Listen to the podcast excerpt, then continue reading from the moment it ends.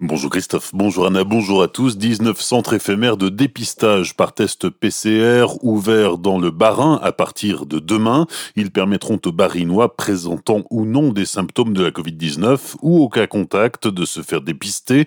Ainsi, samedi, vous pourrez vous faire dépister à Erstein dans un cabanon sur le parking du supermarché Leclerc.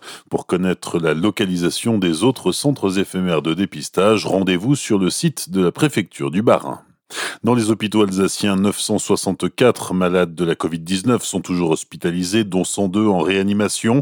Hier, 11 nouveaux décès ont été constatés en Alsace, selon Santé publique France. Face à la situation actuelle, le secrétaire d'État chargé du tourisme, Jean-Baptiste Lemoine, a annoncé hier que les remontées mécaniques ne rouvriraient pas aujourd'hui, comme cela avait été envisagé. Le coup de gueule de Frédéric Bierry après la visite de la ministre de la Transition écologique sur le site de Stockamine. Si Barbara Pompili estime que la solution la plus sûre pour l'environnement comme pour les travailleurs serait le stockage définitif, le président de la collectivité européenne d'Alsace ne l'entend pas de la même oreille. Pour Frédéric Bierry, ce scénario n'est pas acceptable car cette source de pollution située sous la plus grande nappe phréatique d'Europe est une bombe à retardement. Il ne veut en aucun cas laisser un héritage négatif aux générations futures, quelle que soit son ampleur. Pour lui, le principe de précaution doit s'imposer et le déstockage des déchets doit démarrer immédiatement et aller le plus rapidement possible. Agression d'un prêtre hier en fin d'après-midi à Colmar. L'homme d'église a été roué de coups par un déséquilibré juste avant la messe de 18h30. Cela s'est produit en l'église Saint-Paul dans le quartier Europe. Des paroissiens ont porté secours au jeune vicaire avant l'arrivée de la police. L'agresseur a été hospitalisé en psychiatrie. Selon le parquet de Colmar, l'individu ne serait pas radicalisé. Deux jeunes de 25 et 30 ans interpellés hier matin dans les environs de Buffsheim. Les gendarmes de Benfeld et Célestat enquêtent sur la mort du jeune de 25 ans tué en manipulant un mortier dans la nuit du Nouvel An.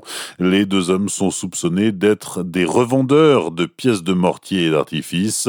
Les enquêteurs étaient épaulés d'une équipe de démineurs venus de Strasbourg ainsi que d'un chien spécialisé dans la recherche d'explosifs.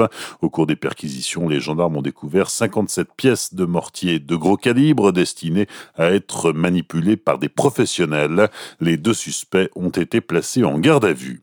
50 jours amende à 150 euros, c'est la condamnation prononcée hier par la Cour d'appel de Colmar à l'encontre d'Alain Soral, jugé pour la diffusion d'une photo sur laquelle il fait une quenelle sur les marches du tribunal de Colmar. L'essayiste d'extrême droite avait été relaxé en première instance. La quenelle est un geste susceptible de recevoir la qualification pénale de provocation à la haine raciale, selon le parquet. La photo en question avait été diffusée sur les réseaux sociaux. Il y avait du football hier, 18e journée de Ligue 1 pour le Racing qui recevait Nîmes au stade de la Méno. Les Strasbourgeois se sont imposés 5 buts à 0. Ils se placent temporairement à la 16e place du classement.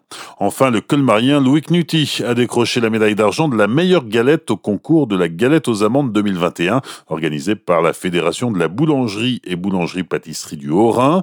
Le jeune homme de 19 ans prépare actuellement son brevet de maîtrise chez Sergimov à Colmar. Bonne matinée et belle journée sur Azure FM. Voici la météo. with you.